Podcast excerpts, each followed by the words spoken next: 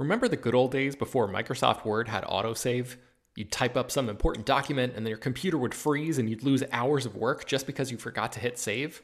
Well, that's what it's like going online without ExpressVPN.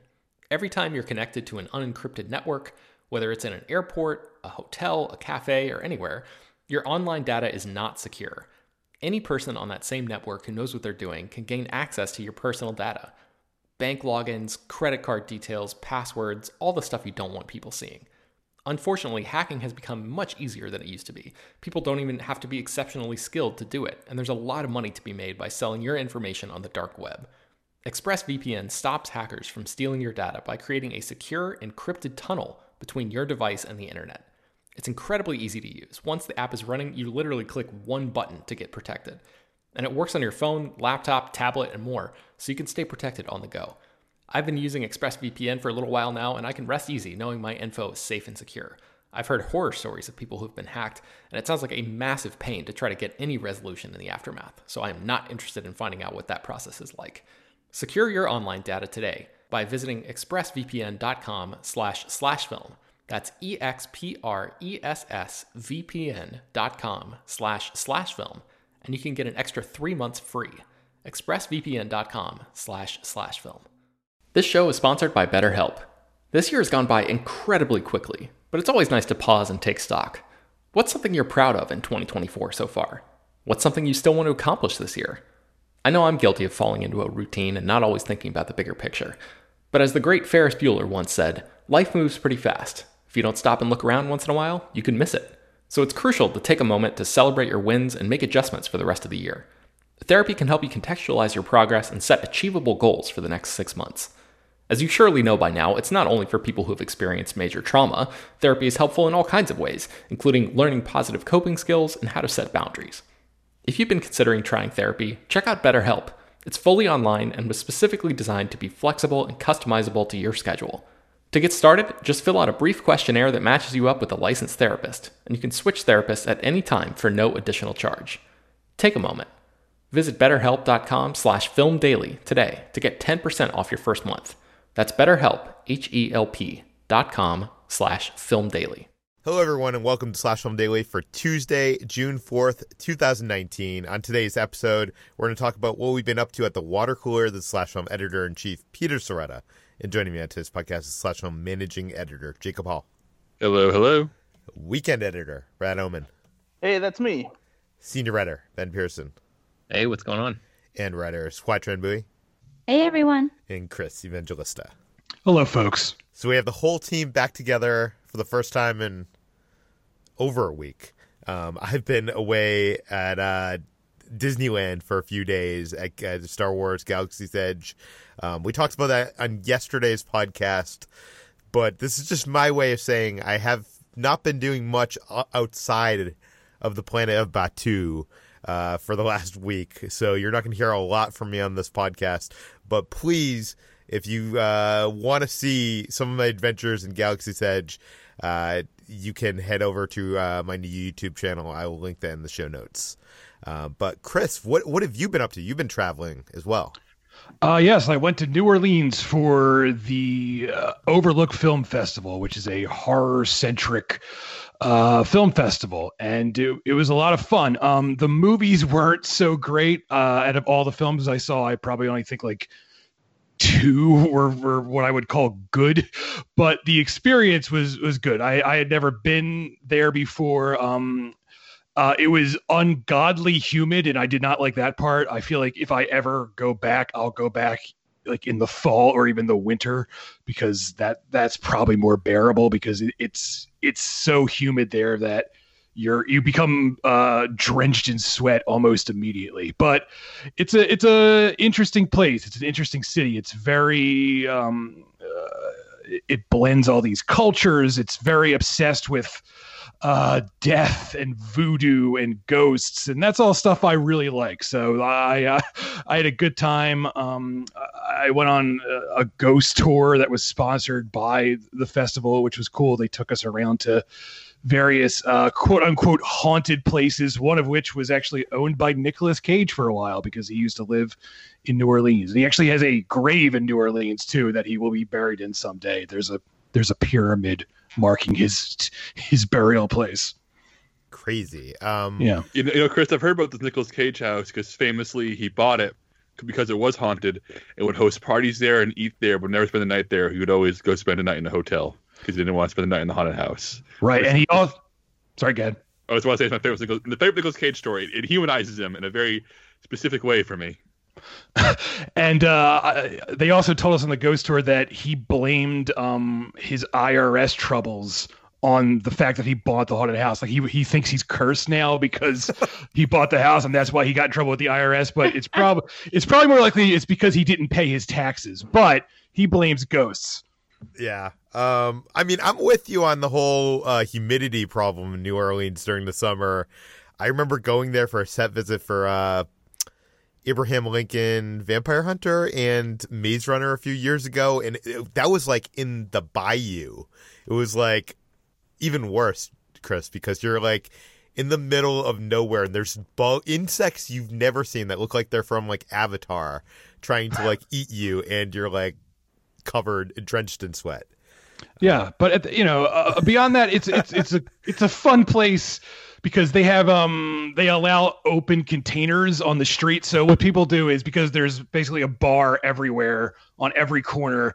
So people go into bars, they buy uh, large amounts of alcohol, and then they just stumble out into the streets with that alcohol because they can legally. No one will stop them, and as a result, the entire city is drunk. Everyone from morning to night. I would get up leave my hotel to go somewhere and there would be people just staggering around the streets like zombies at like 9 a.m clearly intoxicated it was quite a town i don't know how people live there and don't die constantly but i guess they get used to it Yeah. This See, isn't a podcast for this, but uh, I made some very poor decisions during my trip to New Orleans that climaxed with me ending up so drunk at three in the morning that I was in a porn store with my sister talking about pornography while we were both wasted, and just that's that shouldn't happen. That should never happen to human beings, but it happened.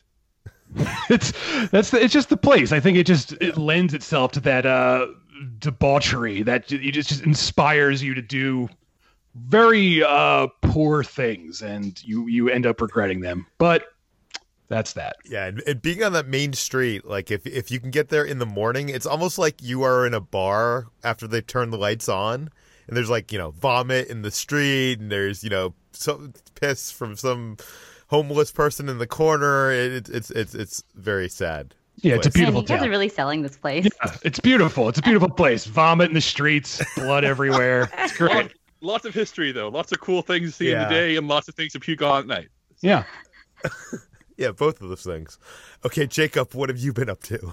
Uh, I, I'm also planning to travel. I, I'm not sure if I can talk about what I'm doing. I'll be able to talk about shortly after it. Uh, but I am going to Walt Disney World for a work trip later this week, from Thursday through Saturday.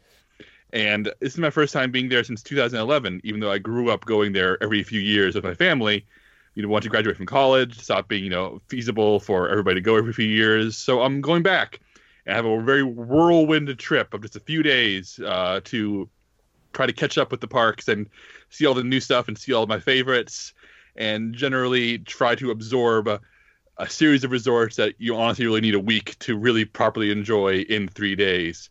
So if you have if you have any whirlwind theme park advice, you know, you know, feel free to contact me on Twitter or let me know. I've been planning obsessively. I have a I have a game plan. I'm prepared for it to change. I'm prepared to break my diet and have all the delicious fried churros. Uh, but if you have advice, if you ever went down to Disney World for a convention and had limited hours and know where to go, I'm open to hear it. I'm open to change my plans if you have the advice. So let me know. And we'll be talking theme parks again next week as I recount what it's like to visit Disney World in 2019 when you're 30 years old instead of 21. Yeah, the only thing I can say is go to Pandora. Oh, definitely. Yeah. Rope drop. Yeah, are are you gonna go there with like in character? You- You're gonna like study up on Avatar and like go go up to like shop goers like I was going up to in uh, Batuu and like uh you know saying all the the famous lines that what is that? I see you. I think it's ICU. I, I don't know yet because I'm going solo, and this is the first time I've ever done a theme park trip solo, and I've always wanted to, and I'm very very excited to be able to pivot as how how I want, and be able to do the goofy things that my family never wanted to do, and go on the rides that my family always scoffed at. So you know what? Maybe I will treat Avatar as an in-world experience. We'll see, Peter. I wonder how many people actually do. Probably not many. but, um, Brad, what have you been up to? You've been traveling too. Uh, yeah, I'm back in Utah, hanging out with my girlfriend for a little bit. Um, so just chilling out here uh, in the mountains, and part of that included going up to the actual Sundance Resort, which, even though I've been to Sundance Film Festival nine years now, I've never actually been to the actual Sundance Resort because that is actually further away from where most of the festival takes place. Um, there are some screenings that happen there, but because it's about a half an hour away from where most of the screenings happen, uh, we usually don't head that way. So uh, my girlfriend took me up there this time because they have a ski lift that goes to the mountains uh, even during the summer, so that you can go up and just like check out the views uh, of the Wasatch Mountain Range that is around you, and it was awesome. Um, I, I haven't been up in a mountain range like this. I think since I was a kid, I went like, like up in the Rockies with my parents uh, when we were in, went on a trip to Tennessee. Uh, so this was really cool. It's um, it gets a little scary. Not that the ski lift is unstable, but just because all you're doing is sitting in a chair with your feet dangling uh, over the mountains, and there's just a bar that's that's in front of you. But you don't even have to have the bar in front of you. You can just lift it up yourself and sit without it, um, which I wasn't too keen on because sometimes I get nervous with heights. Um, but it, there were great views. It was uh, really cool to go up there, especially during the summer because the, the, there's some snow on the mountains, but it's not fully covered. Uh, it's a little bit chilly up there.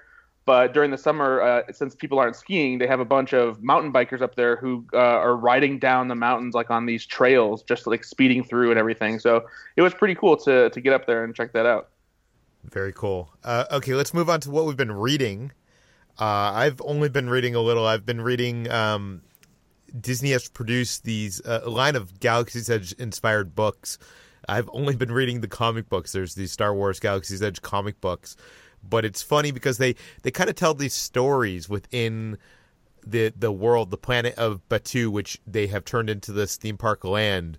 So, like in the first comic book, you get to learn how Han Solo and Chewbacca captured a baby uh, Sarlacc and uh, delivered that to Dok-Ondar. So when you are in Dok-Ondar's sh- shop in Star Wars Land in Galaxy's Edge, you can actually see that baby Sarlacc in in a tank, and actually it's moving and stuff. It's an animatronic uh, creature, um, but it, it's it's really cool. I, I like that they're fleshing out this world, and they're actually even though you know this is a land that we've never seen before in Star Wars, we're getting stories that are you know around it and giving it some flavor and some history.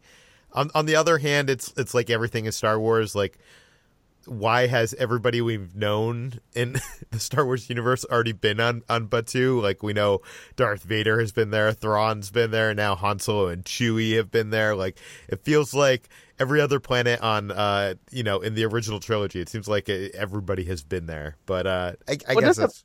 What well, does a baby Sarlacc look like if it's not inside of like a sand dune?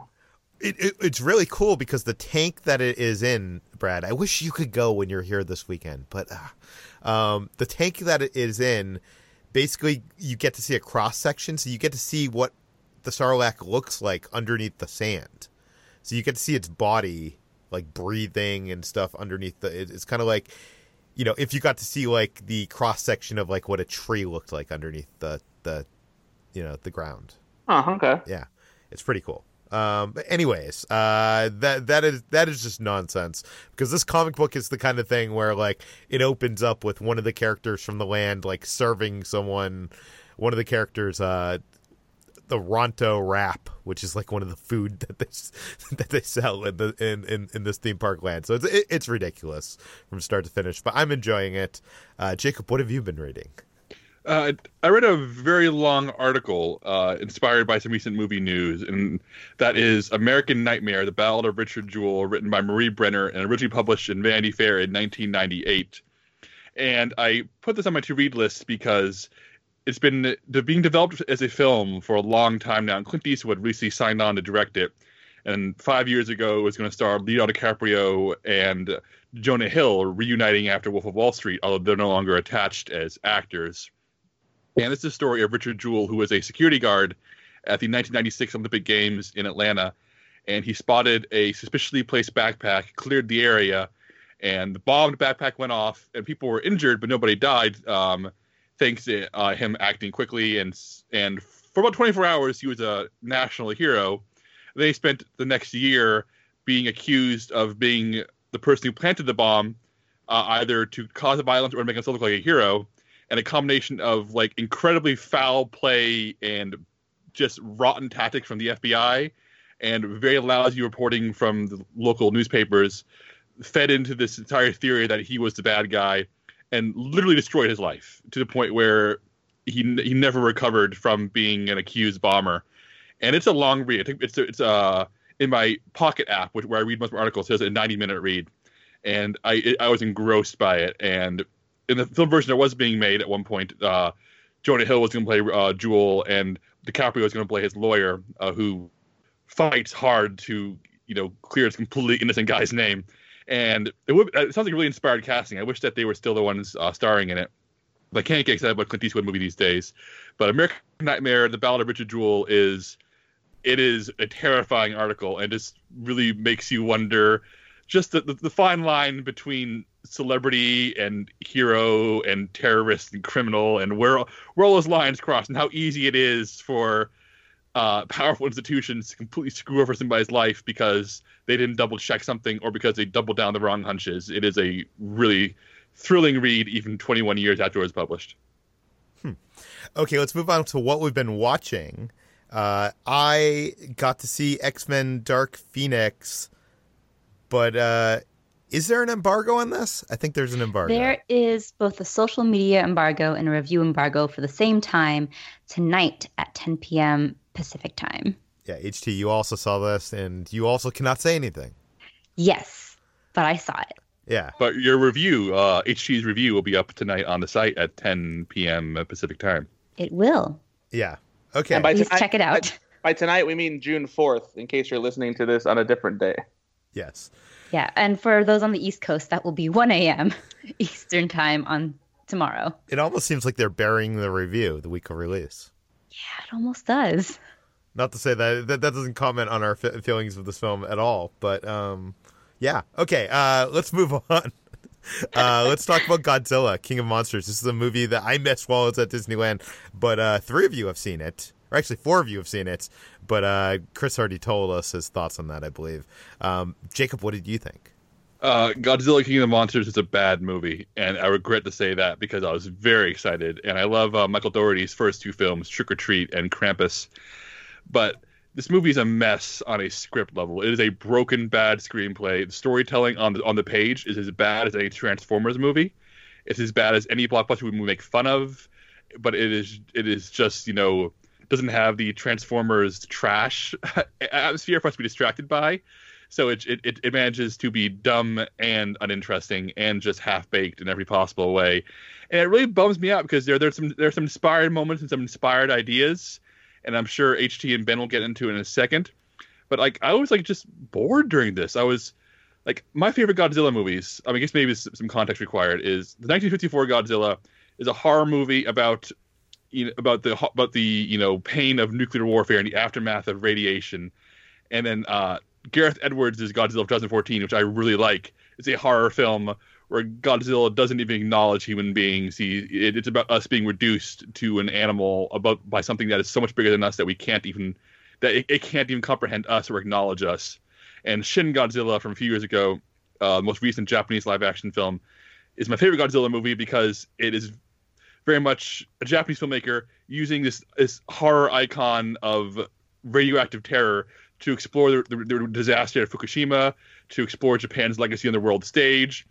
And I kept on waiting for this Godzilla movie to use Godzilla in a way that meant something, in a way that was beyond monsters smash things.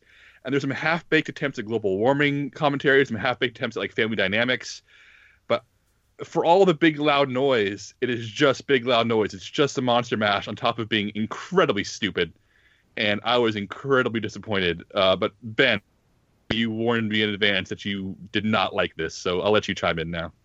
yeah, I mean, I, I don't have much to add beyond what you're saying. I really think the biggest failure with this movie is on a script level, and it's um, you know, it really just it feels like something where because I know Michael Dougherty is a is a good storyteller, has the capacity to be a good storyteller, but it just seemed like something where they were really you know trying to hit a release date and they were forced into a corner and they just like shot their first draft you know it feels like there's the kernels of, of good ideas are in there and the the one positive thing I'll say about the movie is I think there are some visuals in it that are pretty spectacular. I mean, even uh, you know, I almost missed them because my eyes were rolling so far back in my head from the dumbass dialogue that a lot of these characters were delivering. But I think there are some really like beautiful tableaus and like the colors and um, uh, yeah, just like the the neons and like the streaked colors of the skies, and there's like so many uh, yellows and oranges and like fire colors and blues, and um, I think if if the movie has any uh, redeeming qualities, it's that um, that Michael Dougherty knows that occasionally you need to put the camera so far back from the action and stage it as like a um, almost like a renaissance tableau or something where where you can see everything from so far away and it's like you're um, you're beholding this sort of uh, glorious surreal experience of these otherworldly creatures doing battle on such a massive scale. Um, those were the moments which are few and far between in the movie where I where I didn't completely regret spending the time to watch it. But HT what did you think about it yeah, um, this movie looks gorgeous. And I agree with what you're saying about how Michael Dougherty knows how to position his camera. And I think the way that he uh, gives this sort of, painterly quality to those big action sequences where you just see, you know, Godzilla shooting a big beam at the sky, uh, lends to the more mythic qualities that he's trying to bring into this movie, but doesn't quite succeed at doing. Um, yeah, this movie, I've never been quite that interested in you know, kaiju uh, movies or uh, titles in any by any means, and this movie did not convince me otherwise. Um, I actually haven't seen the um, 2014 Godzilla, and I know that uh, a lot of people actually really enjoy that movie. I did see Kong Skull Island, and um, I, I, enjoyed that for like various reasons. Uh, this one was just really dull and confusing at that. Um, there were just so many baffling choices and um, segues that did not really uh, keep me interested. I actually walked out halfway to get popcorn because I was like, I need food for this. Um, but yeah, it's um, I did. I think that I was interested by some of the um, elements, like the more mythic elements, like I was talking about, like you were touching on, Ben. Um, but I won't get into because it would probably be spoilery. But uh, I wanted to see some more of that because I thought that was weird and interesting and a little ambitious. But um, I feel like we didn't see enough of that, or Mike uh, Dougherty didn't like, you know, uh, follow through with it very well. I think mm-hmm. that the, a touchstone for us to talk about here is that a major character from the first Godzilla movie, the Gareth Edwards 2014 version, dies, and I did not realize his character dies until a long time later when a character's looking at her on, looking at the character on a screen and says deceased. and it was, it's not clear his character died. And another character another actress is playing twins in different areas of the world, and I was I did not realize that that she was playing twins until I edited our spoiler review by Josh Meyer, and even he said he had to see it twice before he caught it. That's how yeah. unclear the storytelling is here. I, I noticed that the first time because it's Zhang Ziyi and she has and her main character it has short hair and then the, her twin has long hair and I was like, oh, what happened? Is this a flash forward to suddenly ten years ahead or something? But no, it's just the twin who never appears or has a line of dialogue again. So it's very odd.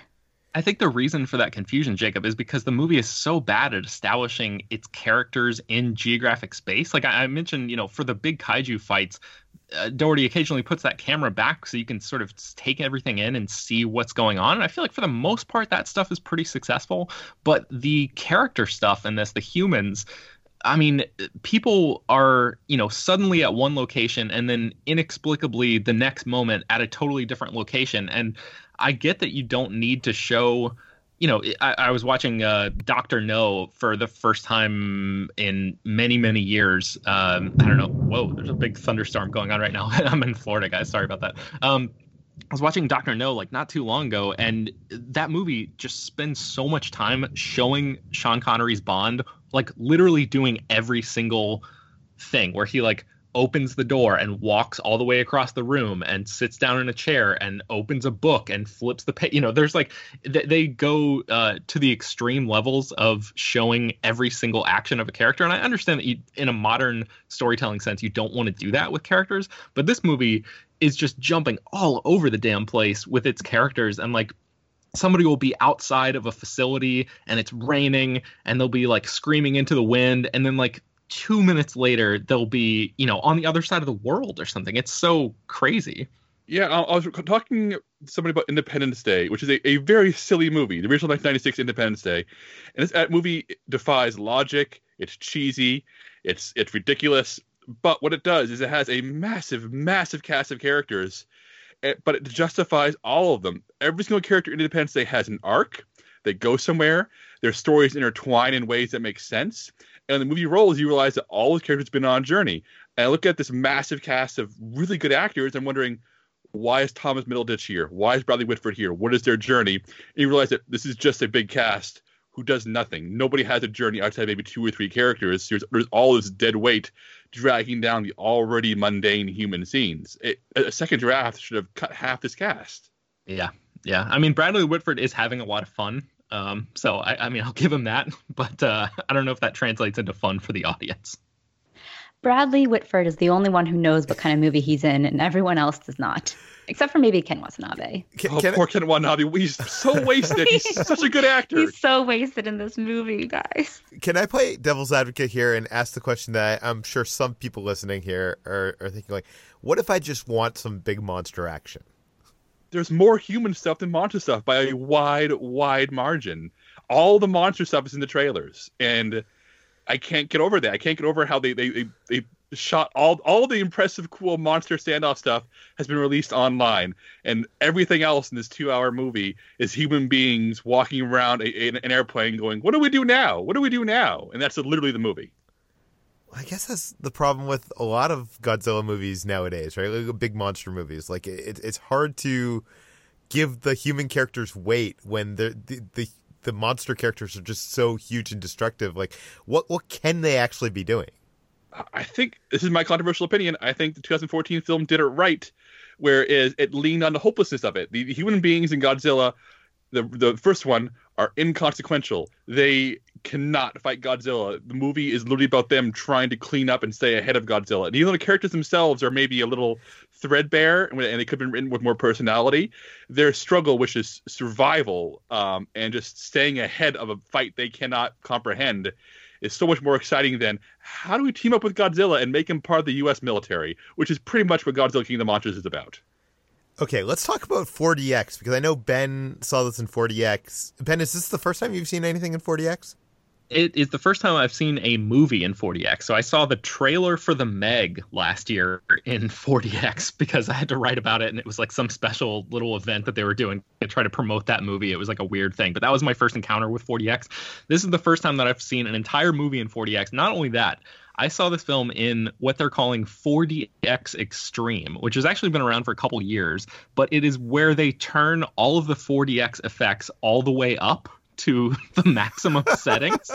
Um, so, uh, you know, the invite that I got to this screening, uh, Wait, wait. So, Basic- i can I see Godzilla in just normal feed 4DX? Is there like an option to see 4DX and 4DX Extreme, or is all the Yeah. screenings 4DX? yeah, Extreme? so so I, I asked about this. So at the Regal LA Live, which is in downtown Los Angeles, which is where I saw it, yes, you there are basically two different types of screenings. You can see just a traditional 4DX movie, and then for no additional upcharge, you can, if you choose, see it in 4DX Extreme. I'm guessing that it's probably just like one screening per day or something is in Extreme, and if you want to see it, you have to go at a specific time or something along those lines.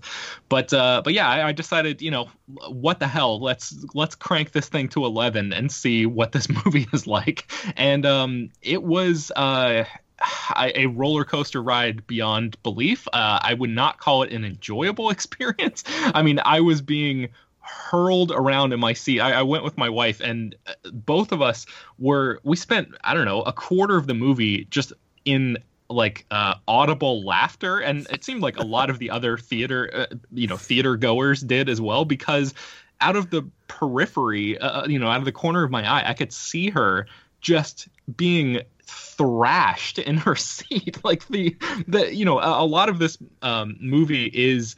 Uh, is monster stuff and and so that's of course where it really really kicks up but the camera the the um, 4DX effects are also timed to specific camera moves and stuff too so you'll get a little bit more of a subtle thing like during uh, shots where the camera is like floating up above the audience or, or up, up above the characters or it sort of like pans to the left you'll sort of like glide around in your seat a little bit even for like just small camera moves.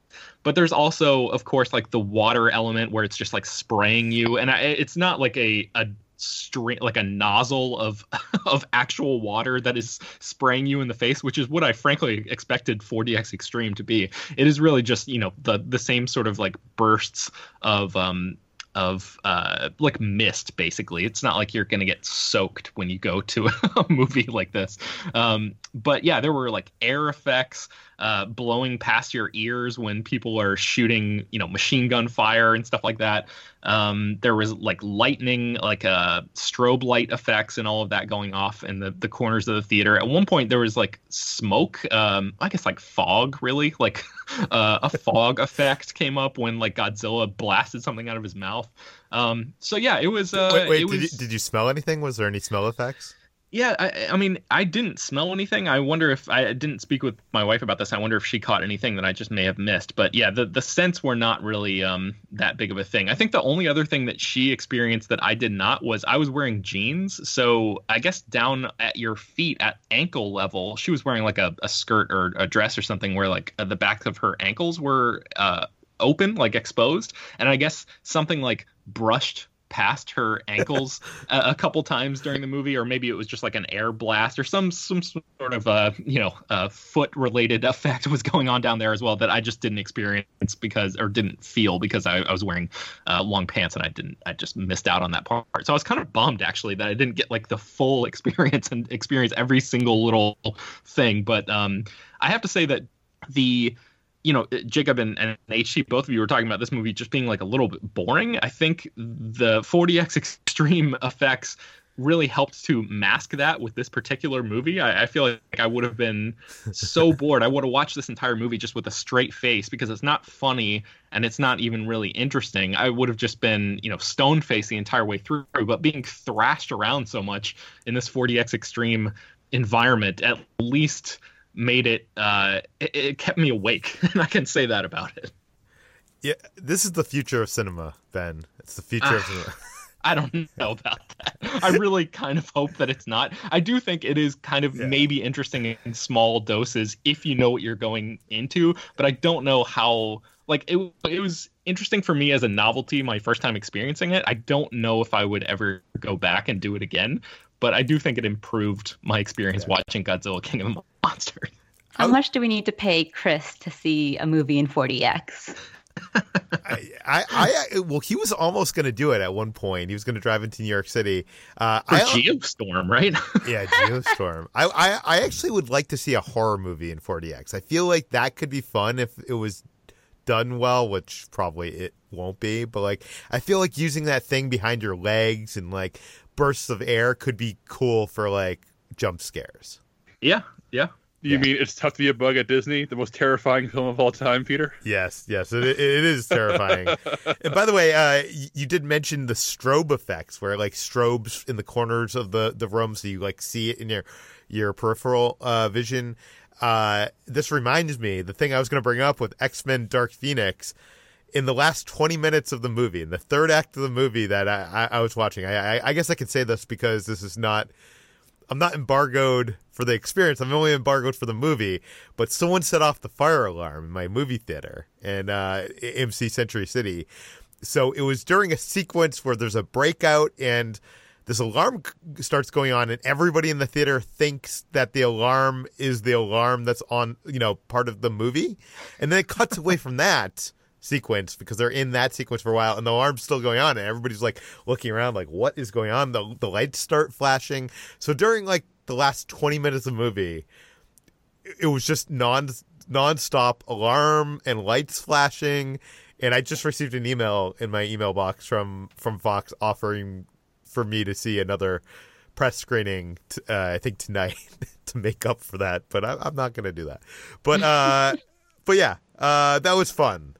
That has never happened before. I, I was the, honestly the thing I was afraid of the most. It's not like this movie is being ruined, but please don't let the movie stop because I've had that happen where like you know an alarm goes off and the movie stops and then they have to evacuate the theater and then like they can't restart the movie at that point. point and we were so close to the end of the movie i was like please let's just make it to the end make it to the end i don't want to you know uh see, see the movie again so uh yeah uh anyways okay let's move on to always be my maybe. Uh this is a movie that both brad and ht saw.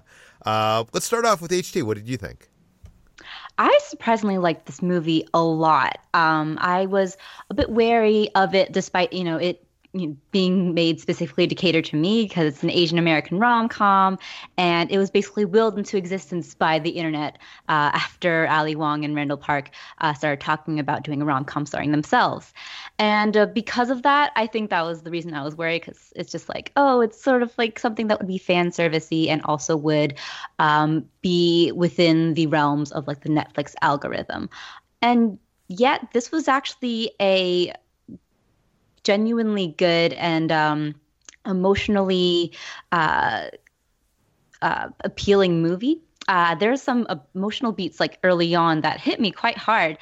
And uh, it gets to the idea of family um, and just like uh, friendship turning to love really well. It has sort of shades of when Harry meets Sally. Doesn't quite accomplish that as well, but it's a really funny um, and really fun movie. I was surprised by how funny it was too, because there's just some really raunchy, laugh out loud moments that um, yeah, made me laugh out loud. And uh, Ali Wong and Randall Park are great and hilarious in this, as is Keanu Reeves, who makes just the most fabulous um, cameo um, this year, uh, maybe in the past decade, it's just it's great. He plays like this very self-serious version of himself, and it's just so satirical and so self-deprecating that you just can't help but love it. And the movie leans into that as well.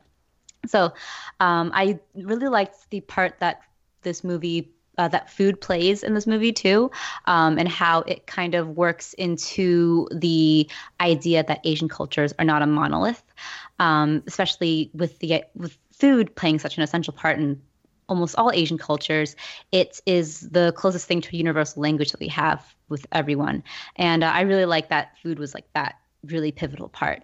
Um, so what I'm saying is that I love this movie and um, it was really funny. And uh, I'm while I'm excited about how it was incredibly um, sensitive and authentic towards like the Asian American experience, uh, not just in the main leads, but also the fact that there are rare, barely any uh, white characters who have speaking roles. I think there's one white character with a speaking role, and she plays like a minor like hostess character, um, and that was really exciting. Even the extras uh, reflect like the Bay Area in which this movie is set, and they're all a lot of them are Asian or um, diverse in some way, and that was really exciting for me. So even though this is a movie that was made specifically catered to me, it's actually uh, compelling and funny and really sweet and moving uh, rom com. Yeah, uh, Brad, what did you think? Uh, yeah, I also enjoyed this movie quite a bit. Um, it was better than I thought it would be. Uh, the, the trailer made me chuckle a little bit, but I thought, um, I don't know, like maybe half the jokes kind of fell flat a little bit. But this this movie is extremely charming, um, mostly based on the chemistry between Randall Park and Ali Wong. Uh, they're fantastic in the lead roles. The stuff with Keanu Reeves is seriously, it, it's an all time great cameo. He is ruckusly hilarious. Like the movie amps up the laughs so much when he shows up, and he Keanu Reeves just fully leans into making fun of himself, and uh, it is just I, I it, it, gets even crazier than you than you think too. And he's just uh, a total nut in this movie. I, I loved every minute of it um, that, that, that he was in it. And while while I do enjoy this movie a, a lot, and I had a lot of fun watching it, I still acknowledge that there are a pretty decent amount of shortcomings in this movie because I feel like it treats its supporting characters rather flippantly and half-assedly tries to tie them into the main story in, in a way that they're supposed to be part of the main character's lives, but they're not really in any meaningful way. They just feel kind of tacked on. Uh, like in the movie, Randall Park has this this hip hop group that he's part of, and they try to make the band's dynamic part of his life and like introduce a little bit of like friendship drama alongside with the the romantic stuff. And it doesn't really work because we don't really get much of a sense of who those characters are. They try to do it in very cheap shortcut ways, um, and they're they're played by uh, Charlyne Yi and Karan Soni um, are are among them. And I just I don't know it, it just felt like it was just a missed opportunity for me to not only add some comedy in there but also have a nice extra dynamic between characters.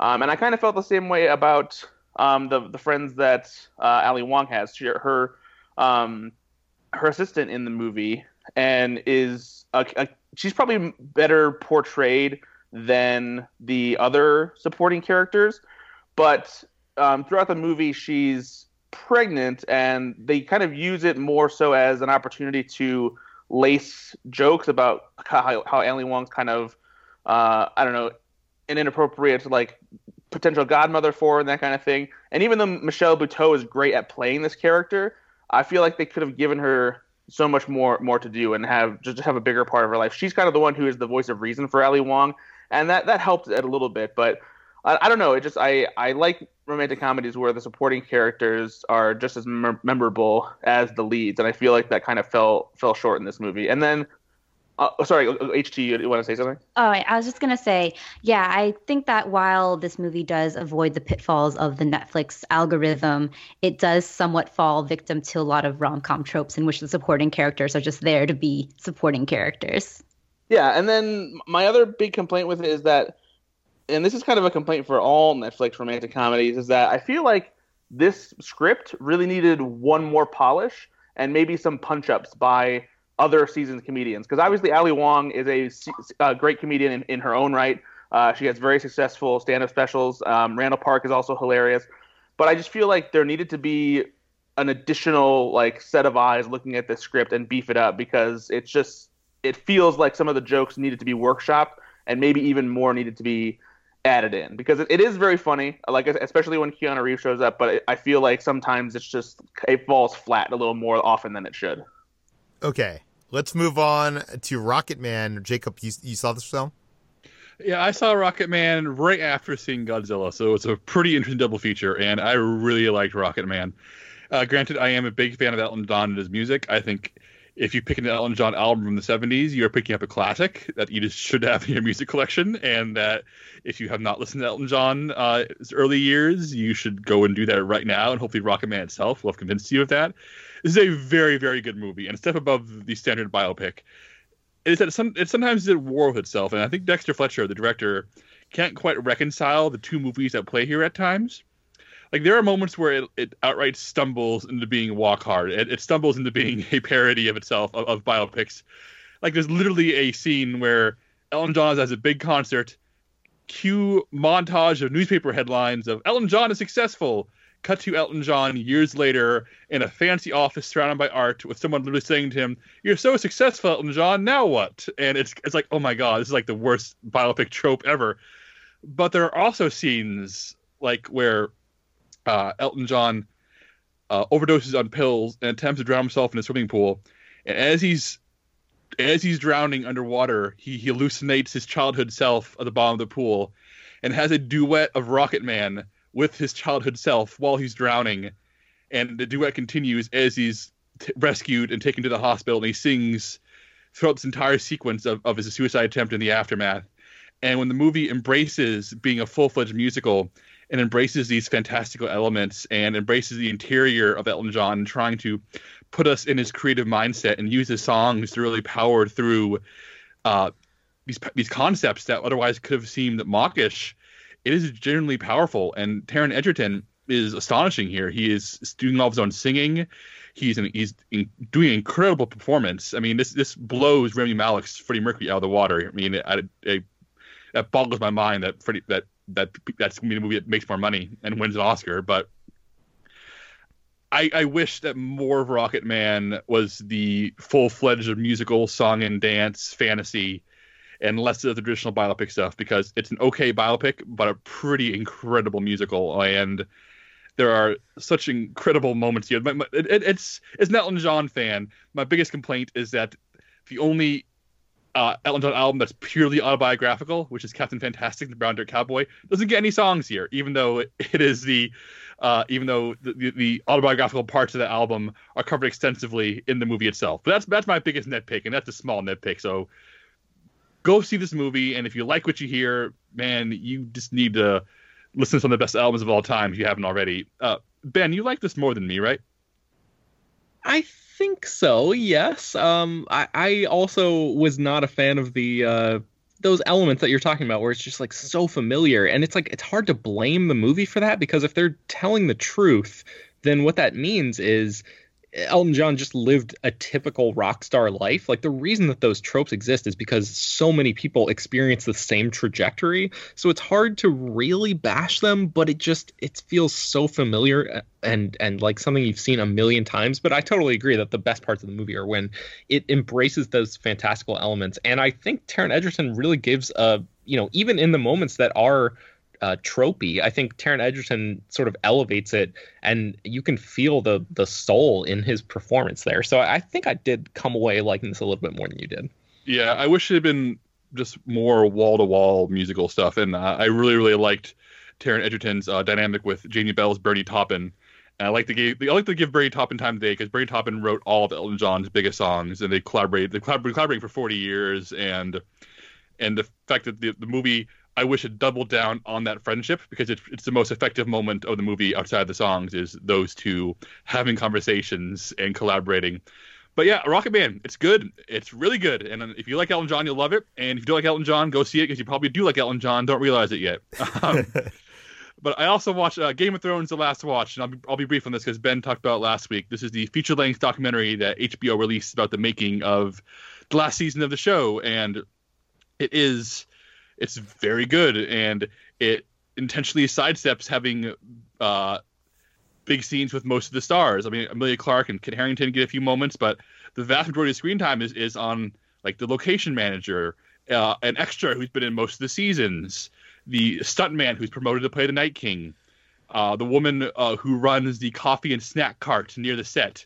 It is just all these small people just making their living on Game of Thrones and like oh there's a guy he's he's he's the head of snow. His job is he runs a crew that like creates the fake snow and applies it to sets.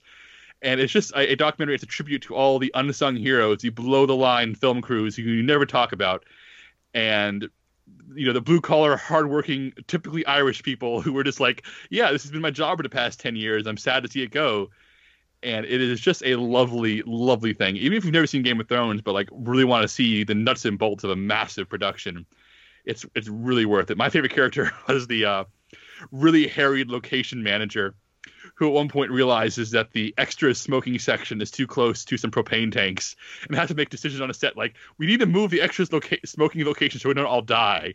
And like little moments like that that really sell this as being like oh that's stuff yet we never talk about. We always talk about where the showrunner is doing where the actor is doing and not with not the location manager making sure that extras don't blow the propane tanks. I, I really love this doc yeah, I, I love behind the scenes docs that show more of that kind of thing. I know the the Blu-ray for J.J. Abrams' original Star Trek had a bunch of stuff like that, and also there was a special feature I think on John Carter, which had a documentary that was about one day of filming, and they had like something like 30 cameras around set capturing everything from the main actors to the craft service and i thought that was also well done um, yeah i, I want to see this Okay, uh, let's talk to Chris. You mentioned you were at the Overlook Film Festival. What what were some of the the highlights that you saw? Um, you know, I saw several things. There's only two I really want to highlight. One is The Lodge, which I already saw. I saw that at Sundance, but I liked it so much I wanted to see it again, and uh, I wanted to make sure I was right basically the first time I saw it, and uh, I was. I liked it actually even more the second time because uh, without giving too much away, there, there's stuff that happens that you, you pick up on more, even more so the second time. And uh, the audience I saw it with at Sundance and the audience I saw it with at, at the Overlook both really ate it up. So uh, I, am pretty sure this is going to be a pretty. I I'm not talking about blockbuster wise or budget or you know box office wise, but just in terms of buzz, I have a feeling The Lodge is going to be one of those buzzed about horror films when it comes out this fall. It doesn't have a official release date yet, just sometime this fall. R- really briefly, for people who don't know, what is The Lodge? Uh, the Lodge it stars Riley Keough. Um, it, it, it's about these it's so hard to talk about this because the less you know the, the better it is but it, it, comes down to this there are these two kids and their dad is getting remarried to this younger woman played by riley keough and these kids really don't like her and they don't want their dad to marry her even though she seems like a really nice person she's she's really soft spoken and she's really kind and she's trying really hard to you know uh, be nice to these kids, but they're just you know monsters, like most children are. Children are assholes, so that's a really believable thing. Um, so a- a- as fate would have it, uh, it's around Christmas time, and they all go up to this cabin in the woods or a lodge, if you will. And the father has to leave to you know, take care of work, and a, a big snowstorm happens, and so the two kids and Riley Keough are essentially trapped together in the lodge, and that's all I'm going to say uh, because anything more I tell you is going to really spoil how uh, crazy this movie gets. Okay, what about new movies that you hadn't seen before? Um, I saw Depraved, which is a new film from Larry Fessenden. Um, I don't know if people will know who he is. He's a very he's like a, a legend in the indie horror scene. He, he's he made uh, Wendigo. He made uh, a movie called Habit. Um, and uh, he, he hasn't directed anything in a while. He's mostly just been producing and uh, appearing in movies. Um, uh, I'll, I'll, say like even if you don't know who he is by name, I guarantee if you've watched like an indie horror movie in the last ten years, you've seen him because it's it's almost like like a law that he has to like pop up in some sort of cameo in those movies. Um, but this is his first time directing in a few years, and uh, I was excited just because you know it's a, it's a new movie from him, and it, it's basically a, a, remake or a new adaptation of Frankenstein. And knowing that going in, I was a little uh, underwhelmed just because you know how many how many more versions of Frankenstein do we need? But I gotta say, this movie is is fantastic. Um, uh, you know, I thought there was nothing new to do with Frankenstein, but he actually finds some really interesting things to do. Um, uh, mostly because, unlike most movies, uh, the, the this is told almost entirely from the monster's point of view, which is actually kind of accurate to the novel. Um, Mary Shelley's novel has a big, you know, section where it's t- you know it's the monster's story, but most of the time when the movies are made, it's it's told from Doctor Frankenstein's point of view, and this this reverses that, and you he actually uh, Larry Fessenden actually like sort of puts us in the head of of the monster as he you know he's he's you know quote unquote born again and learning to talk and learning to be you know uh, basically a human. And it, it's really just interesting. And it, it's it's not what I would call a, a, scary movie at all. It's not even though you know it is hard. It's, not trying to really be scary. It's it's oddly like somber and melancholy. And what really impressed me is, you know, I, I, don't know what the budget was for this movie, but I know it was practically nothing because most Larry, Larry Fessenden movies are. But you know, even though this was probably the lowest budgeted film I saw there, it looked better than almost every other film I saw at the festival, which just proves what a good director Larry Fessenden is and how he can do so much with so little. Um, I don't know if this has an official release date yet. Uh, I know IFC picked it up, so they'll, they'll probably be releasing it on VOD sometime this year. But uh, I, I highly recommend you search it out. It's called Depraved.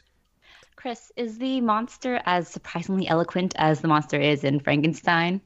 Uh, no, they he doesn't get as as chatty. He does talk, you know, obviously, he, but he he he stays a little monosyllabic uh, as the as the film goes on. I mean, he by the end of the film he is talking more, but yeah, he's not as uh, verbose as he is in the book.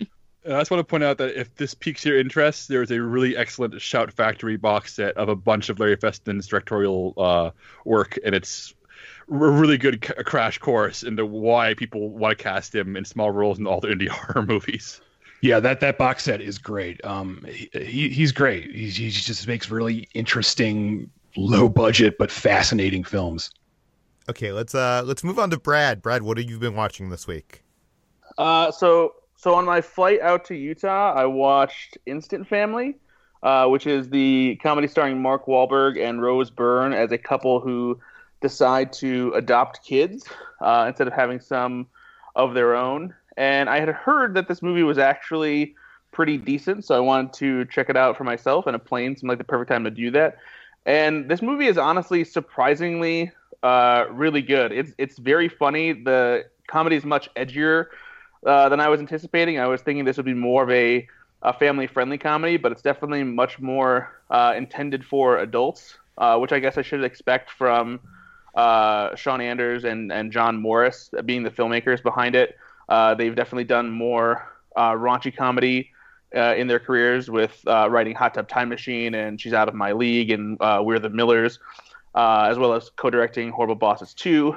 Um, so, but yeah, this is I was incredibly uh, impressed by this. It's uh, not only is it very funny, uh, it's also genuinely char- uh, charming and touching. It, it, gets a little little bit like family cheesy at times, uh, but because the the story is focused um, on adopting kids and it, it shines a, a much brighter light on the process of doing that, even if it is still simplified and doesn't necessarily dive into all the complexities that come with that kind of environment um, and dynamic. It, it, introduces a lot of scenes and concepts and things that you don't necessarily see in movies where you have kids that are adopted and living with a family. And I, I, I really appreciated that. And I, um, it's, it's, very entertaining. So if you get a chance to check it out, I, w- I would definitely recommend uh, seeing that. It's, it's available on uh, Blu-ray, DVD, and, and on demand, and, and, you can rent it and whatnot right now too.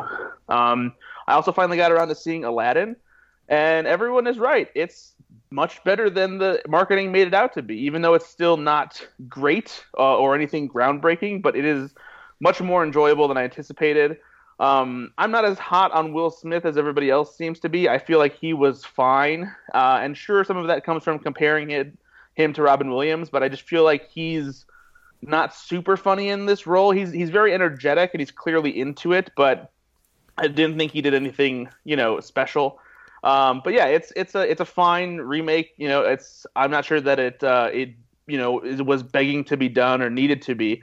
Uh, but there's some cool sequences, and I like what it does with Jasmine as a character. It makes her uh, more important and gives her a lot more to do. Uh, and it was I, I, was mostly satisfied with it. I mean, like you guys, did you guys end up liking Aladdin? Yeah, uh, Ben really liked it. I, I, I think I fall more in your camp of it's a lot better than you thought it was going to be, but it's still you know not quite the original. Yeah, I don't know if it's my if my expectations were so low that I was just like, oh, okay. Yeah, yeah I, it wasn't as terrible as I w- thought it would be, but I would still say it's aggressively mediocre. That's fair. Um, And that Ben Ben, did you really like it? I mean, I yeah, I don't know, really like it. Seems strong. I do I do think that it justified its, its existence by giving Jasmine more to do. Um, I think ultimately that's the thing that I sort of came away with the most was her increased role and the fact that this movie uh, could be the entry point for these characters for a whole new generation of people. Um, I, I think it it ultimately is worth you know the the headache that it caused to all of us just by existing but I, I, think it's going to do more net good in the world um, because it exists. So yeah I, I, think I, I ultimately came away liking it and um, I, yeah more than I thought I was going to certainly. But yeah I, certainly also see how uh, mediocre is probably a, a, good way to still describe it even you know with even with all that stuff being said. But by the way it's crazy. Last night when I went to the AMC Century City, I went to the Disney store in that mall. And last time I had been there, just a couple weeks ago, they had like the whole front of that mall was just basically dedicated to Aladdin merchandise uh, for this new film. And now it's like all been replaced by Toy Story 4. So they've already moved on. Like the Disney store has moved on already. Uh, which is crazy. Um, I mean, maybe that's more of a comment of how many films Disney has coming out. But uh, Brad, what have you? What else have you been watching? And uh, the other thing I've been watching is uh, my girlfriend convinced me to watch uh, the Great British Baking Show. Um, we watched the most recent season, and it's not that I don't uh, like shows like this, but I usually just don't go out of my way to to watch them because um, they're they're just they're fun for absolutely, but like I, I just never feel compelled to like sit down and be like, oh, I need to watch all of this. Uh, but the show re- really is just a lot of fun to watch, and uh, they're, they're, the people competing are so impressive and talented, and so great to see uh, how they come up with these different, you know, uh, confectionery things and just the intricate designs and just panicking and trying to figure out how to make these things. Um, so many delicious things, and I, I also love that this is a competition show where everyone is just really nice to each other. Every now and then, the judges have some, you know, kind of unkind things to say if, if they, their the recipes don't turn out as well as they're supposed to. But even then, like they're still kind of polite about it. Um, and that, like all the competitors like really support each other and are friends, and and it's just it, it really is just a fun uh, show to watch to help pass the time. I, I I really liked it. Does anybody else watch this? Yeah, we've talked about this uh, a bit in uh, past episodes, but the Great British, the Great British Baking Show is proof that the human race deserves to survive at least a little bit longer. It is so nice and sweet and gentle. I mean, I wouldn't go that far, but it is a wonderful show. The only thing I don't watch it, but the only thing I know about it is uh, the uh, absurd amount of innuendo that takes place throughout the episodes. But it's all like PG 13 innuendo, and everybody's having a good laugh, and no one gets hurt. Yes, that's good. True, and there's very, very, very British humor in through, throughout. Yeah. And that's available on Netflix. yes, it is. Uh, ben, what have you been watching? Uh, I am in Florida visiting family, and uh, I was at my in-laws' house, and we watched No Country for Old Men on Netflix. My wife had never seen it, and I have not seen it since 2007 when it came out. And man, this movie just is like a crackling piece of cinema. This thing rules. I uh, I, I remember mostly the ending and how disappointed I was with the fact that it just ends. Um, and but I, I didn't remember how much of this movie is just a, a straight up old school chase film. Um, I was shocked to to sort of realize that you're thrown into the action so quickly, and the majority of the movie is just this really tense uh, cat and mouse thriller. And I, I really came away liking this movie. I I mean, I enjoyed it the first time, even though I was sort of let down by what I considered to be an abrupt ending. But I think um, I don't know if it's just age or what, but I I think I've I've come away with it with an even bigger respect for it now. Has anybody seen this movie recently? What do you guys think about No Country for Old Men? I think this Oh. movie won Best Picture, didn't It it? did. It's a Yeah. masterpiece. And that ending, I know, was controversial at the time because I know some people who loved it until the ending, but uh, ending with that final line from that from that actor and what the final line is leaves you feeling so helpless in the way, and, and that's what the story really needs at that point is that character feels useless to change the violent world around him, and it leaves you feeling helpless and useless to do it to, to help him in any way to resolve a very bad situation. And it's frustrating until you sit with it for years and you realize it's the only way that movie could have ended. Yeah, Yeah. what he said. I don't know. I, that ending has never bothered me. I never understood why it bothered people, but maybe that's because at heart I am an old man, and I always have been, and I'm slowly dying. So, uh, but uh, the ending really never bothered me. I always thought it was really cool, but I actually I distinctly remember when I saw it in theaters. When it cut to black, half the audience was like, "What?" But I don't know. It, it never really bothered me. Yeah, I think I think I was just I wanted it to be I, I wanted to see everything. I wanted there to be closure, and this is not a movie like Jacob said. You know, I guess you just have to sit with it for a little while and, and really like ponder its themes and what the the larger point of the film is. But I think ultimately it's not really a movie about you know tying things up with a uh, with a bow. It's about huge things, huge ideas. You know, the nature of evil and like how we survive in, in a uh, an ugly world and stuff like that. So the ending makes a lot of sense to me now, and I think I was just on like a visceral level. I was just disappointed that it, it sort of cut to black when I wasn't expecting it the first time. But um, revisiting it the second time, I think it's really great. So that's No Country for Old Men. It's on Netflix right now, and highly recommend revisiting that or or maybe checking it out for the first time if you've never seen it. But uh, the only other thing that I've been watching is the 1951 Alfred Hitchcock movie called Strangers on a Train. This is also on Netflix, and, and this is a movie about two guys who meet on a train. Uh, one of them is a tennis player, the other one is a psychopath, and the the psycho seems to know everything about the tennis player, including his uh, romantic situation. He's like the the tennis player is like engaged to, or uh, I guess, uh, in a relationship with a woman who is not his wife, and the psycho suggests that they should exchange murders because the psycho hates his own father and he wants the tennis player to kill his father and he will bump off the tennis player's wife. And because they've never met each other before this is the perfect murder scenario because they're just they're, each of them are killing strangers. And so nobody will ever be able to trace it back to them. That's the the idea there. Um, and so the psycho actually kills the guy's wife and then the whole rest of the movie is him trying to convince the tennis player to kill his father and sort of complete this deal that the tennis player never actually agreed to in the first place. This guy's just insane. Um, so it, it's a fun premise. Uh, and, and I feel like a lot of people probably who are not old enough to to go back and watch Alfred Hitchcock movies probably know this premise from Throw Mama from the Train, which is kind of loosely a remake of this film, right? Oh, that's interesting. I didn't know that because I've yeah. actually never seen that movie. So that's I think uh, I'm correct cool. there. Jacob, am I correct? I've never seen it either. Oh wow! Uh, okay, yeah. you are you are you are correct. Peter. Okay, yeah. I don't know where Ben's going with this, but Strangers on a Train rules. So yes, ben, I also want to chime in and say I love Strangers on a Train. Be careful what you say um, next, Ben. well, I you know this movie is it's uh, co-written by Raymond Chandler, who is like one of my favorite uh, noir authors. So it has a little bit of that um, that sort of that that perfect murder scenario. You sort of feel Chandler's presence, uh, you know, lurking beyond uh, just outside the corners of the frame.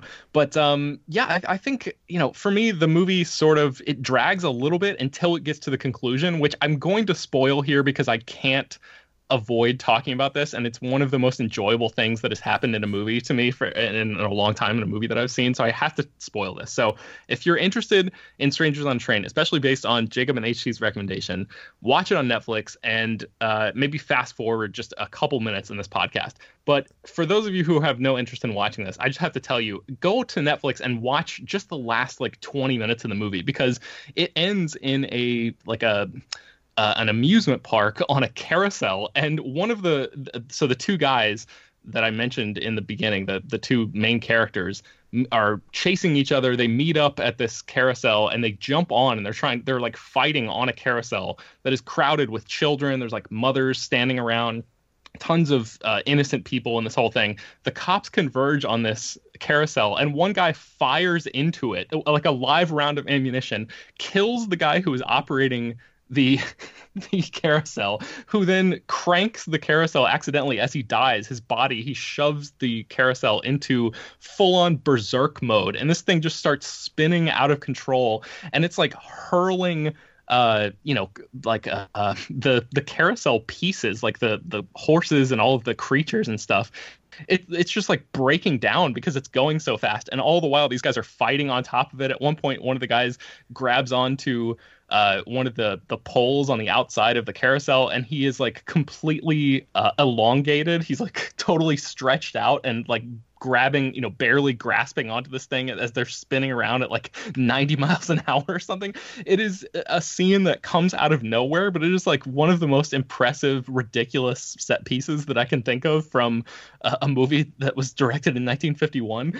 And uh, man, this thing, I mean, it, it the it just builds to this totally ludicrous conclusion that uh, I was sort of lulled to sleep. I mean, not to sleep. I, I never actually fell asleep while I was watching this movie, but it, it, sort of there's a long tennis game, tennis match that happens right before it that sort of like drags out forever. But then it just cuts to this this chase scene and that ends with this carousel, and it is incredible. And I was reading a little bit about it, and there's like a man, just yeah, watch that scene if nothing else, and then go to Wikipedia and read the entry for uh, Strangers on a Train because there's some pretty incredible stuff in here about like how they actually did this. They they used miniatures, but then there was actually a real uh, uh, carousel and and a guy crawled underneath it, and it was actually happening. Like Hitchcock was super nervous about filming it because it was just a, a guy who worked at a carnival who like offered to crawl underneath the thing and go up into the middle and and pull the lever to stop the the carousel.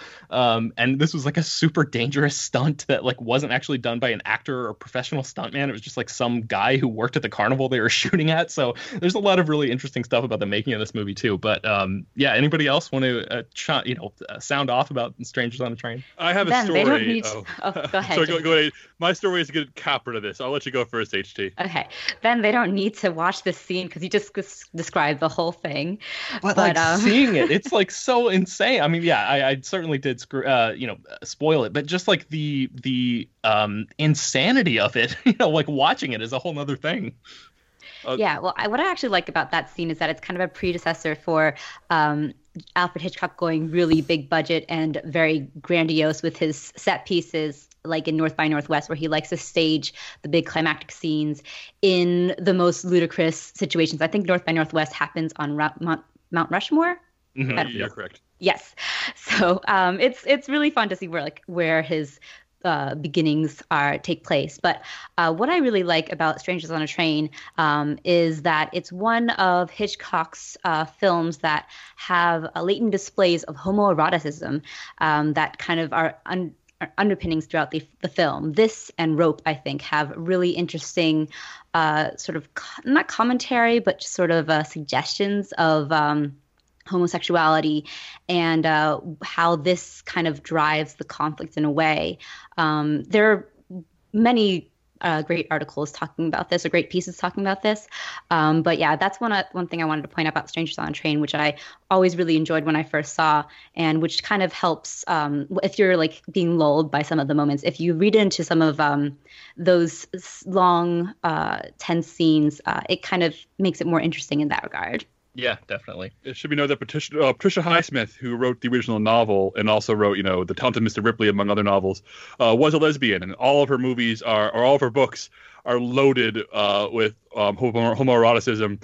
And the film adaptations, where even if they try to hide it, it's all in there, and they, they, they can't escape it. And I kind of love that. Um, I, I haven't I- seen this movie since my early teens, and, and, and after reliving that ending with your ex, your your description, I want to actually go back and see it. uh, you could have relived it at one point at Universal Studios Florida, Peter, uh, at the uh, Alfred Hitchcock: The Art of Making Movies exhibit that used to be there.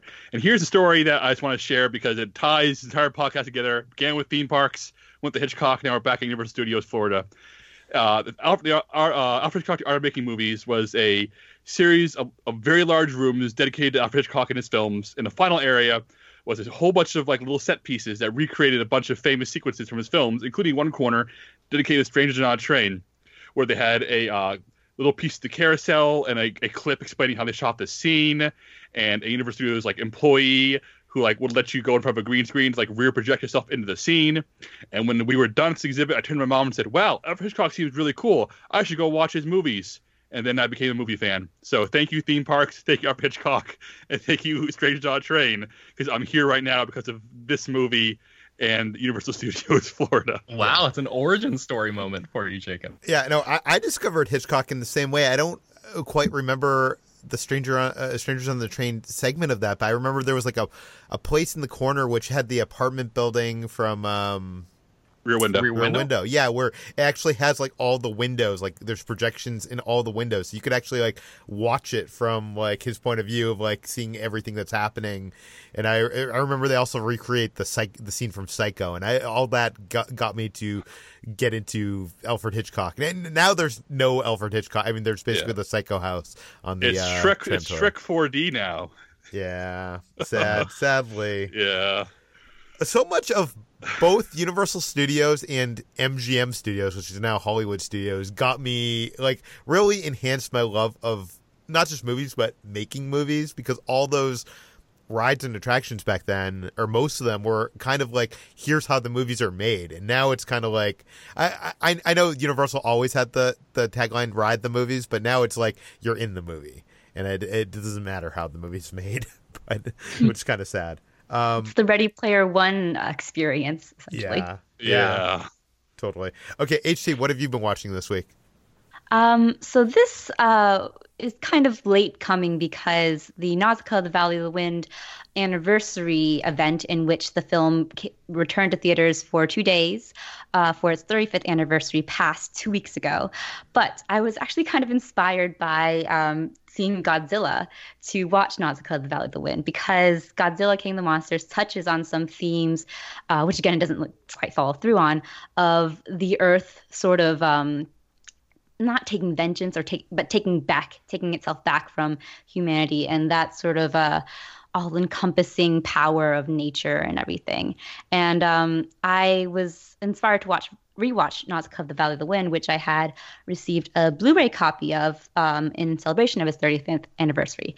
Ironically, uh, I came back to my parents' house, and I had forgotten to bring that Blu-ray copy. But luckily, back at my parents, I have the entire uh, Hayao Miyazaki and Studio Ghibli collection, which I accumulated over the years. So I was able to watch the old DVD, which doesn't have quite the quality of the Blu-ray, but so I put that in, and it has some really fascinatingly old features uh, from back when uh, the Studio Ghibli films were under the Disney umbrella. But now, um, but I got to rewatch it, and this movie is just—it's still so good. Um, I haven't. I think this is one of the Miyazaki films that I haven't quite rewatched as much as my favorites like Spirited Away and Castle in the Sky and Kiki's Delivery Service, but um, it's so impressive each time, and it really is the purest distillation of Miyazaki's own ideas and uh, beliefs, especially in regards to the environment. And um, he, it's him like uh, at full at full blast. What am I? I can't think of the word. I'm the expression, but um, he this is the movie that kicked off Studio Ghibli and basically like helped, found the studio. And um, it's so action packed and the animation is so immaculate uh, despite being released in 1984 and um, the the filmmaking is just so gorgeous that um, it's it really is timeless. Um, it tells the story of a uh, princess who uh, lives in this the so-called Valley of the Wind in a far future just a dystopia, I guess, uh, in the post-apocalyptic world, in which the world has been entirely de- devastated uh, by um, conflict, and uh, now the these toxic forests have grown out and taken over the world, and uh, humans can't live or breathe near these forests, or the toxins will take over and they will and they will get killed. And uh, these forests are also populated by huge insects that um, will go on rampages and kill humans as well. But um, Nausicaa is this warrior princess who believes that the humans and the insects can live in harmony, and yet there is this big um, rising conflict of uh, another war that will possibly uh, that is trying to rid the world of these forests and these insects. So it's just such a an ambitious and unique um, story, and uh, I really appreciated too um, how ambitious it was upon rewatch because I haven't I don't think I've seen it since um, I was in middle school, and uh, I it really struck me too. Uh, this might be because I'm currently rereading uh, Lord of the Rings through an audiobook. It struck me how um, influenced this was by J.R.R. Tolkien's vision of um, fantasy because it has that high fantasy element. And uh, The Valley of the Wind, especially, has sort of Tolkien esque um, settings to it, which I found really fascinating. Uh, it kind of goes to Miyazaki's own uh, influences in terms of like his movies often take place in sort of European esque um, settings, and yet they have a distinctly uh, Japanese sort of um, mentality to them of peace and harmony, and often of uh, um, ooh, what's Shinto beliefs as well. So, um, yes, Nausicaa of the Valley Wind still rips. Cool. Uh, Brad, what have you been eating this week? I got my hands on some new cereals. Um, the, the cereal rush is, was back recently, and I picked them up and tried them out. Um, there are two new cereals that are being called Fillos, which is uh, a play on the words pillows, uh, because these cereals are filled with uh, filling inside, kind of like the Crave cereals that have been out for a while. Um, one of them is uh, Hershey's Cookies and Cream, and the other one is Pillsbury Cinnamon Rolls and so the, the cereal is a it's a traditional kind of cereal outside, and then the inside it has uh, a filling inside of it, kind almost like a, kind of like a koala yummy, I guess you would say. Um, and they're they're both really good. The the filling inside of them is great. The Hershey's cookies and cream one, it almost tastes like the way that I wish the Oreo cereal tasted like that came out a long time ago. Because when I had the Oreo cereal, I thought it was gross. Uh, but this is really good. It doesn't really taste like the Hershey's cookies and cream candy bar, but like I said, it tastes like an Oreo cereal, so that's really good. And the uh, the Pillsbury cinnamon roll one is is also great too. It's um, I, I actually tastes better than the the Hostess uh, honey bun cereal. This because of the frosting that they have inside of it or whatever whatever filling it is um, that replicates the cinnamon roll taste. It, it tastes much more uh, like it than the other one did. So both of those are really good. And then uh, they also came out with two new cereals um, that are drumstick cereals. Drumsticks being the the ice cream cones that you can buy uh, in stores that have a chocolate coating and are filled filled with ice cream, have a, a waffle cone. And so they turned uh, two flavors into cereals. They have a vanilla cone one and a uh, chocolate mint one. Um, and it has three different pieces in it. It has what are basically Cocoa Puffs, uh, waffle cone pieces, which are basically like uh, um, honey grams. That's the name of that cereal, isn't it? Uh, Graham?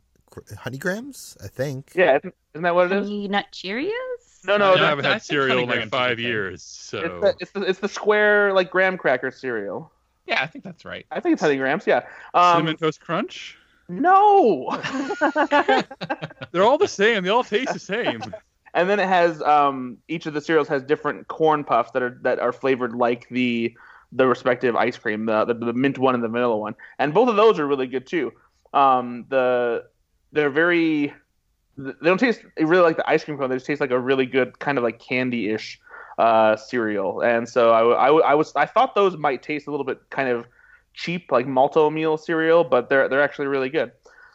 Um, and then on the soft drink side of things, Mountain Dew has a new uh, flavor that I stumbled upon. I didn't even know that it was coming out, but it's called Liberty Brew, and it literally has apparently 50 different fruity flavors in it.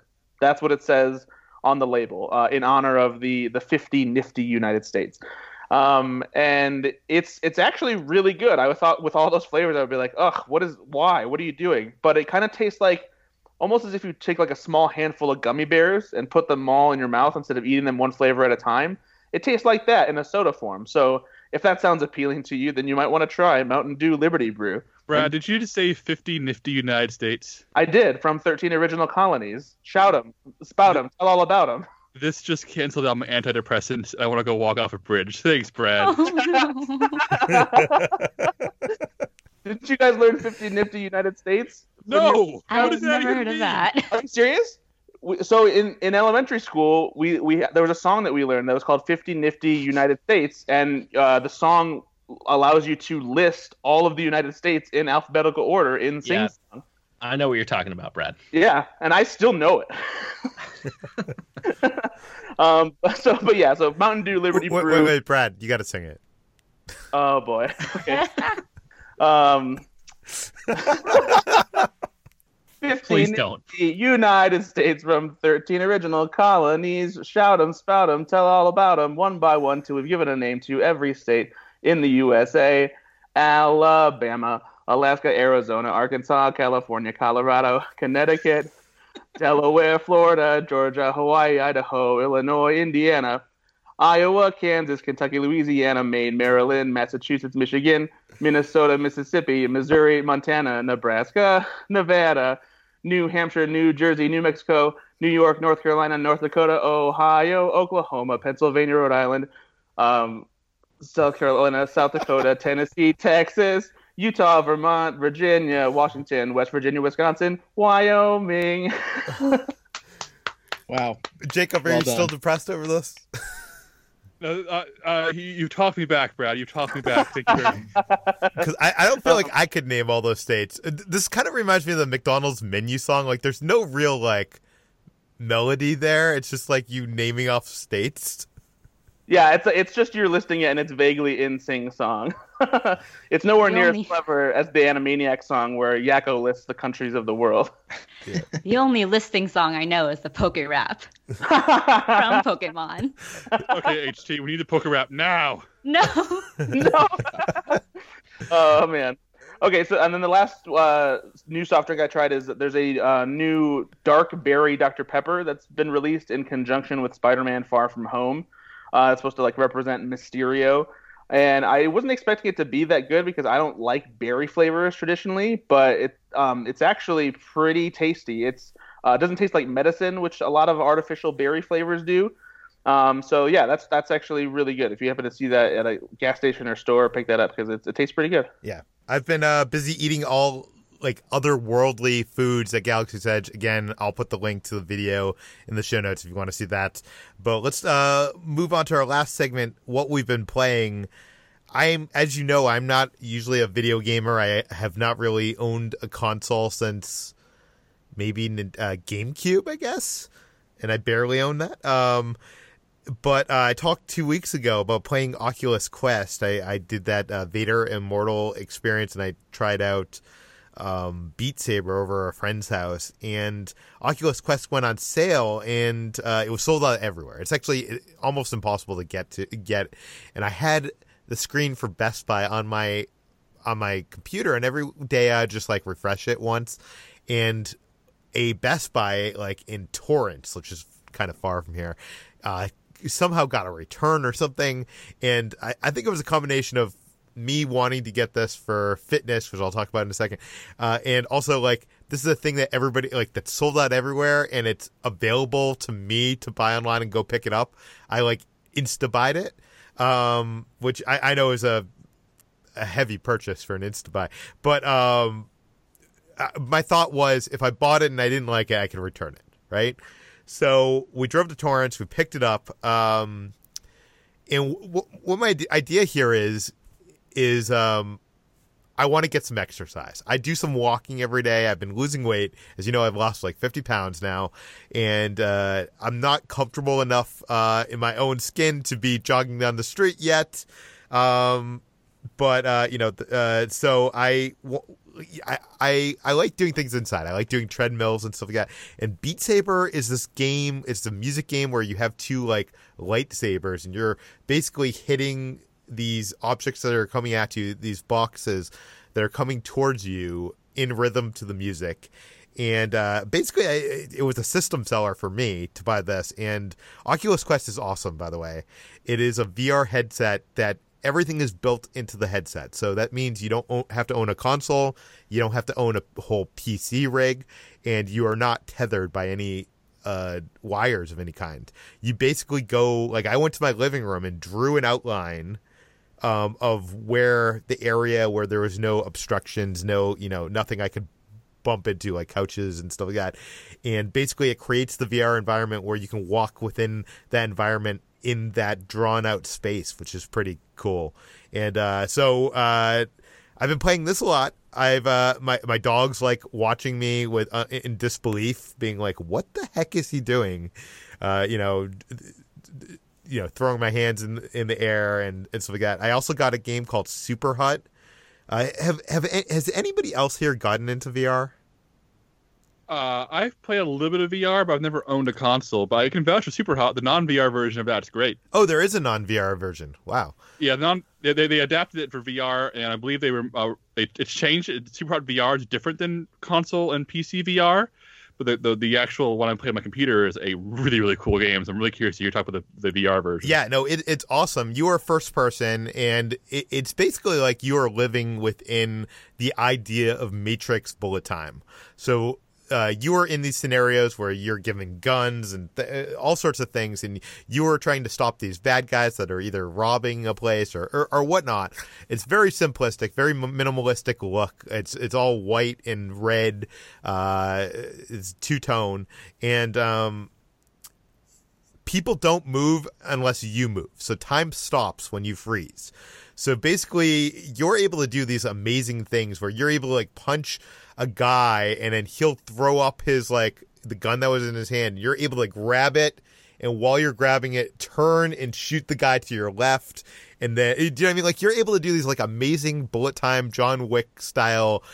Act, it makes you feel like such a badass and I don't know. I, I love this game so much. Uh, I've gotten up to a point where you get like some kind of superpower, which I'm not going to go into here, but it, the game advances in, in, in interesting ways. And I, I, can tell you, I've been playing this while I've been home, uh, you know, for hour long periods, and my watch tells me I've burned tons of hundreds of calories and I, I am just left because i'm out of shape left like you know soaking wet and sweat and having to go, take a shower uh, i i think this is actually a pretty cool way to to to burn some calories and to get into shape. Uh, last week before I went to Galaxy's Edge, I had I had lost more weight than I had in a couple months in that week that I had this. Um, but now, you know, I went to Galaxy's Edge. I gained some. I gained six pounds. So, so, so there you go. But uh, I, I am enjoying Oculus Quest, and uh, as, as someone who doesn't play games. I can definitely see like there's even like experiences that you can do like they have built in like there's an experience where you like just play with this like robot and like it, all these like cool um it just makes you smile. Like the the things that you can do in this virtual world, it looks so good, and uh, I I am just having a blast with my Oculus Quest. So uh, I think the future for the future of VR for me, Peter, when it comes to experience like this, is, is horror games.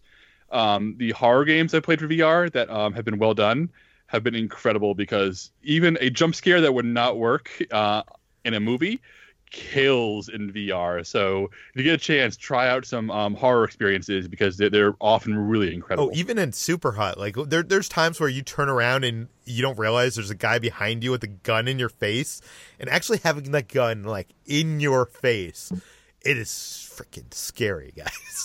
like, like I, have jumped. I've, I've, I've, uh, yeah, it, it's uh, it's a lot of fun. Anyways, uh, Jake. How, how much? How much are the games for Oculus Quest? Uh, how much are the games? Uh, the range, I think there's there's some that are free. There's some that are like five bucks, some ten, and I think they go up to like twenty five.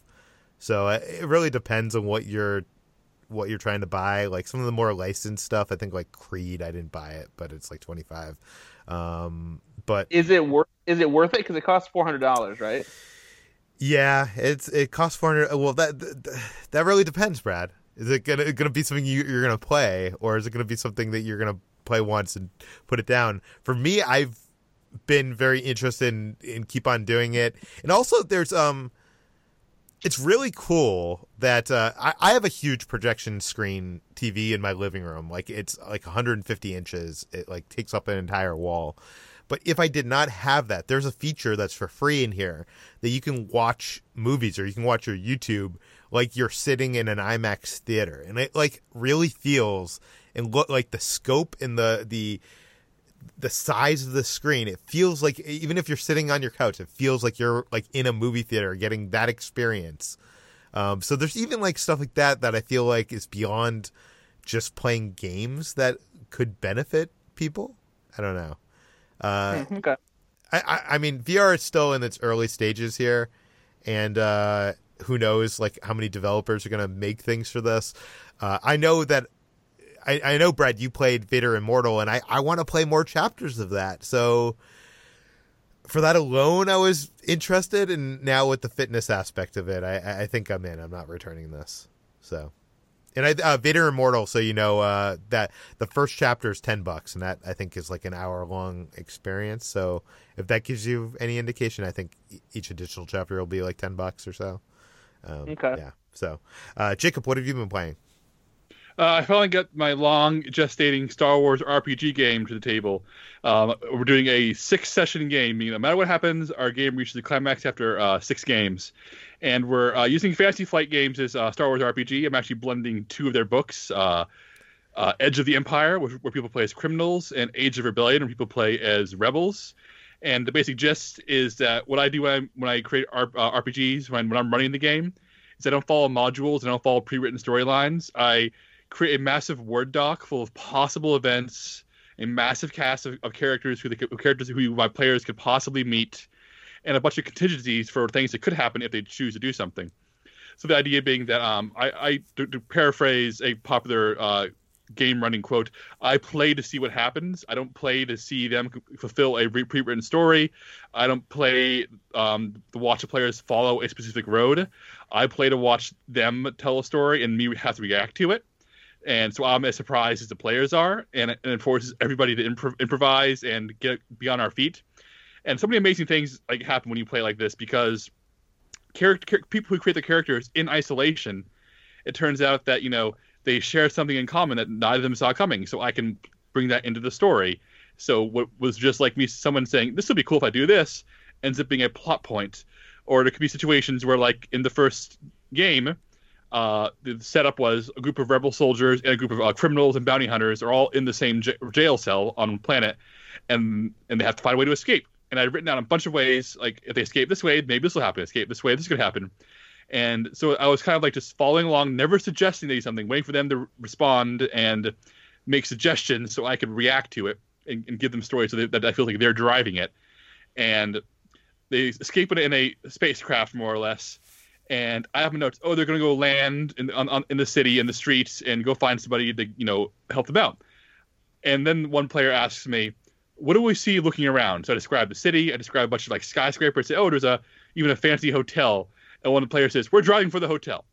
And I had made up the hotel on the spot. This is not in my notes. So I had to now improvise a set piece where they go try to dock at this intergalactic hotel, and they rolled very poorly, end up crashing into the hotel, and a massive gunfight breaks out. People are falling outside the building and falling into balconies.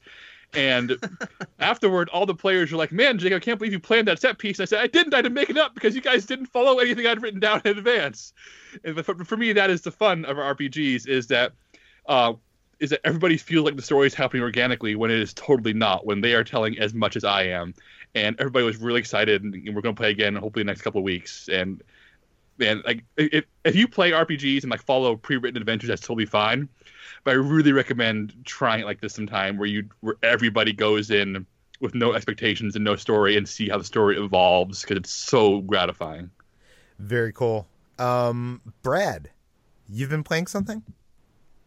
Yeah, so I we had a little bit of a like a picnic thing on Sunday with my girlfriend and some of her family who lives here, and one of her friends brought this game that is called uh, Kubb, which is a, a, Swedish word, and it's a it's a yard game um, that I had never played before, or even seen before. But basically, the setup is it's it's kind of like bowling mixed with horseshoes in a way, but um, it's it's all these like uh, different wood pieces. There's uh, a bunch of um, basically uh, wooden uh, blocks that are a little bit taller than they are uh, wide. You set them up in a line uh, opposite opposite from each other. So there are two lines, and that establishes the the field. And then you have these six uh, wooden batons that you have to throw across from from behind your own line of wooden blocks to try and knock the other ones down.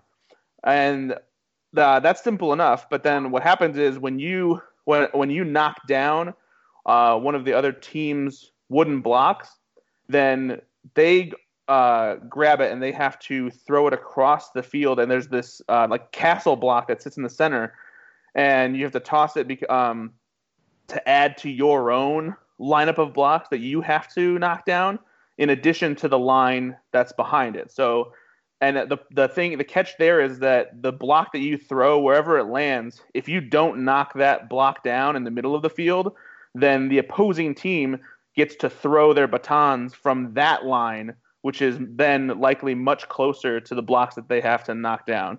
It might be a little bit hard to visualize, so if, if you need to look it up, um, it's spelled K U B B. It's really fun. As somebody who has kind of uh, gotten sick of cornhole, which is the common you know game played at picnics and outdoor parties and stuff like that. This was a really fun alternative to play. Um, it allows more people to play since you ha- you have six wooden batons that you're throwing at the blocks, and it was it was a lot of fun. I really liked it. That brings us to the end of today's Slash Film Daily. You can find more of our work at slashfilm.com. You can find this podcast, Slash Film Daily, published every weekday on iTunes, Google, Overcast, Spotify, all the popular podcast apps. Please feel free to send us your feedback, questions, comments, concerns to us at peter at slashfilm.com. And please rate and read this podcast on iTunes. Tell your friends, spread the word, and we'll see you tomorrow. Hey, hey, Peter. Jacob, we're, we're already over an hour and a half. I am not sure we have time for the book today. Well, I think you should cut something else because I have in front of me Louis A. Safian and his gargantuan book of insult, defense, and effrontery. And I've opened it up to the cream puffs section. What what is Cream, what is the cream like? Is it talking about the food or is it like is that a derogatory Uh, word for? I Yeah. was yeah, I was initially worried that I- I'd opened up to um, the gay bashing section, but it turns out that uh, cream puff, in the parlance of Louis A. Safian, is a weak-willed person, which we all are, as we all know. So I need to go through this book now. Uh, uh, Peter, you're the kind of guy who falls for everything and stands for nothing. I mean, that's true. Yeah, exactly. Uh, Brad, uh, his motto is "It isn't who you know, but who you yes." Yeah, that's on my family crest. Uh, Chris, uh, he's a man of firm convictions. It manifests itself as soon as he knows what anyone else thinks on a given subject. I couldn't even follow that, but all right. I, I, I think Uh, he's saying that you're following other people. Yeah. Uh, HT, she's the type of person who can make coffee nervous. Oh. And that Ben Pearson, you can break him easier than a biscuit. Famously snappable. That's the whole Pearson plan.